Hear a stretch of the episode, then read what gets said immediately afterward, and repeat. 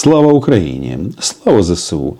Всегда интересно проанализировать результаты переговоров. И вот сегодня состоялся телефонный разговор Владимира Маньяка Путина с президентом Турции Таип Эрджеп Эрдоганом. И да, понятно, что самое интересное, оно закрыто от посторонних глаз и ушей. Хотя даже из публичной части можно сделать массу интересных выводов. Ну, смотрим мы на релиз, который обнародован на сайте Кремля. Тут Путин сообщает о том, что обсуждался турецким президентом создание газового хаба и строительство атомной электростанции Акую. Смотрим турецкую версию. Там тоже пишут о региональном газовом хабе и, внимание, о создании зоны безопасности вокруг Запорожской атомной электростанции. Другими словами, Таип Эрджеп Эрдоган а, указал Владимиру Путину путь, куда он должен двигаться. Кто-то скажет, это точка назначения там, где покоится русский военный корабль. Но на самом-то деле, конечно же, на таком высоком уровне никто никого не посылает на да, так далеко, а просто указывают э, линии э, общепризнанных границ. И вот здесь самое интересное. Вот мне всегда забавляло, как это в, российской, а, в российском массовом сознании помещается одновременно. С одной стороны, они вот э, убеждены, что Турция это российский союзник, который помогает э, России, не вводит против России санкции. Вот все носятся с этим газовым хабом а, и так далее, и так далее. С другой стороны, а, хочется сказать, россияне, а вас не смущает, что Турция поставляет Украине оружие? Очень-очень разное.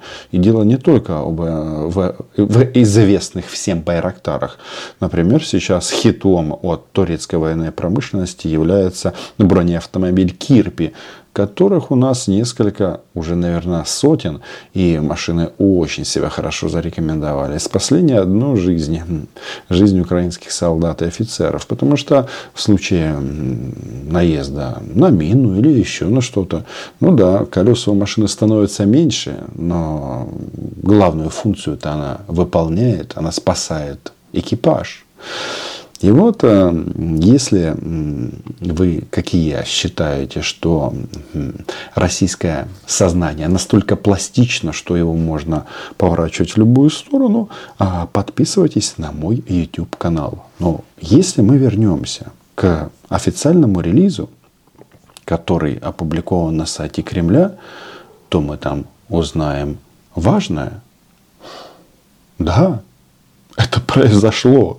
Смотрите, цитирую. Путин вновь подтвердил открытость России к серьезному диалогу при условии выполнения киевскими властями, в смысле украинскими властями, известных и неоднократно озвучившихся требований, требований к Украине.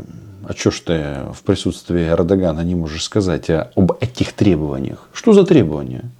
Денацифицировать нас собрались а, ну, этот процесс идет только по отношению к Российской Федерации. Демилитаризация Украины Ой-ой-ой, про автомобили Кирпи я уже говорил. А вообще-то у нас предыдущее видео было посвящено поставкам легких а, французских танков, бронеавтомобилей Бастион, а, американских БМП Брэдли, норвежские друзья нам выписали 10 тысяч артиллерийских боеприпасов нашего любимого 155-го калибра. Ну и от правительства Германии вот такой вот список оружия и военной техники. Да, в рамках демилитаризации. Бугага. Так вот, а, что еще? И тут же Путин говорит, значит, мы готовы к диалогу а, в случае учета новых территориальных реалий, говорит Путин. И этот тезис, он уже звучал неоднократно, но здесь э, этот же релиз, он а, от, от э, первого лица, то есть это с уст Владимира маньяка Путина записан.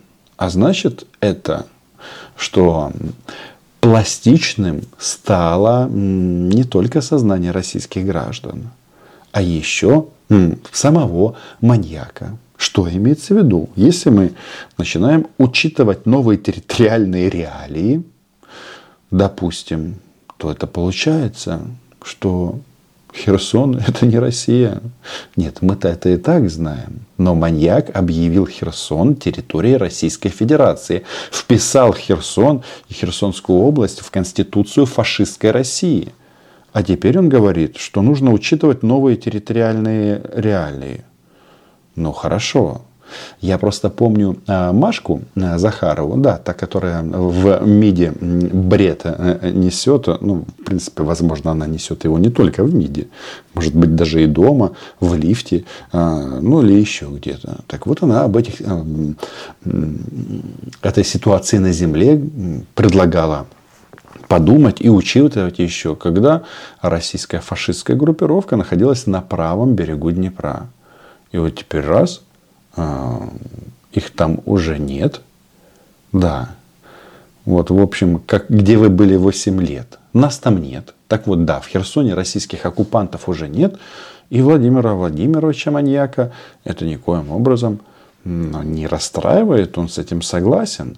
Возможно, он просто американский или китайский шпион. Я с этим согласен. Или получается, что он разбазаривает земли России. Или, э, скорее всего, и это более вероятно, просто если ты сам начинаешь относиться к своей конституции как к туалетной бумаге, так и э, к вашему основному закону, э, товарищи россияне, будут относиться и другие. Сегодня еще намечен телефонный разговор Эрдогана с президентом Украины Владимиром Зеленским. Будем отслеживать и это. Но тут есть несколько интересных моментов. А давайте-ка посмотрим, что а, написала в своих официальных релизах турецкая сторона. Тут выясняется, что Эрдоган предложил маньяку Путину односторонне прекратить огонь.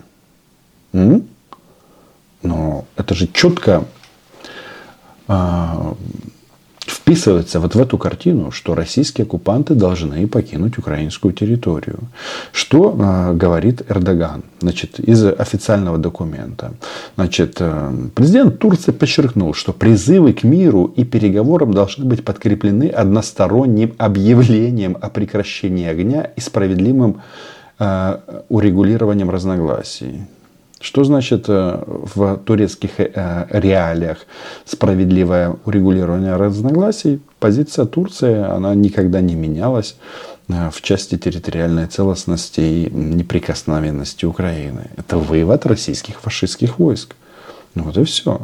Но уже стало понятно, Путин дрогнул перед Эрдоганом. Он объявил или поручил Шойгу вести с 12.00 6 января до 24 7 января режим прекращения огня в одностороннем порядке. И это интересно. Тут написано, конечно, что это связано с обращением Папа Гундяева. Но что-то мне подсказывает, что мнение Папа московского главного не имеет никакого значения. А вот позиция Эрдогана м- имеет. Мы же исходим из того, что нам нужно просто освободить территорию Украины от российских фашистов. И их слова не стоят ничего. Нужно смотреть на действия, но а российским солдатам хочется напомнить, а, что произошло 1 января. А, мы минуснули 400 российских военнослужащих в Макеевке, а ваш а, этот император, недоцарь, виляет одним местом перед Эрдоганом. Вот такая вот история. И если, а, знаете, как говорят, а, Турция страна сложная, она всегда преследует свои национальные интересы, и это абсолютно так. Но когда э, в документах такого уровня прямым текстом говорят, что ну, вы уже задолбали на российские оккупанты всех, в принципе, с вами можно и торговать, и покупать ваш газ по ценам, э, по которым мы хотим его покупать. Э, да, мы не против создания газового хаба на территории Турции. Только вот хочется сразу этим любителям географии задать один вопрос. Если в Турции будет газовый хаб – а Европа фактически отказалась полностью от российского газа, то куда он будет продаваться? Сербы, может быть, что-то купят. Чуть-чуть. Я думаю, что э, Сербия может потребить российского газа за 10 лет сколько, стоит в таком же объеме, как Германия за полгода. То есть я к тому, что а, Владимир Путин, как бы это помягче сказать, да, просрал газовый рынок Европы. И сейчас, если речь уже пойдет о создании газового хаба, то я только могу представить, как а, наши турецкие друзья будут ставить в правильную позу, как бойцы Кадырова, розовощеких российских мальчиков, а, и требовать того и брать то, что они хотят. В турецком случае речь идет, понятно, о цене но кому Россия может продать еще свой газ? Никому. А раз никому, то будут брать его по той цене, по, по, которой захотят. Но в части розовощеких мальчиков я предлагаю вам додумать это самостоятельно. На момент записи этого видео, релизов и каких-либо заявлений о переговоров Зеленского и Эрдогана еще не было. Но я убежден, что в нашем случае будет точно так же все четко и понятно. Позиция Украины – это вывод российской группировки из Украины. Ну или ее смерть. Да, гости непрошенные Макеевки примерно знают, как это происходит. Но вы, друзья мои, подписывайтесь на канал. Здесь все просто. Называем вещи своими именами. Российских оккупантов оккупантами. Ну и исходим из простой аксиомы. Украина была, и, и, и будет.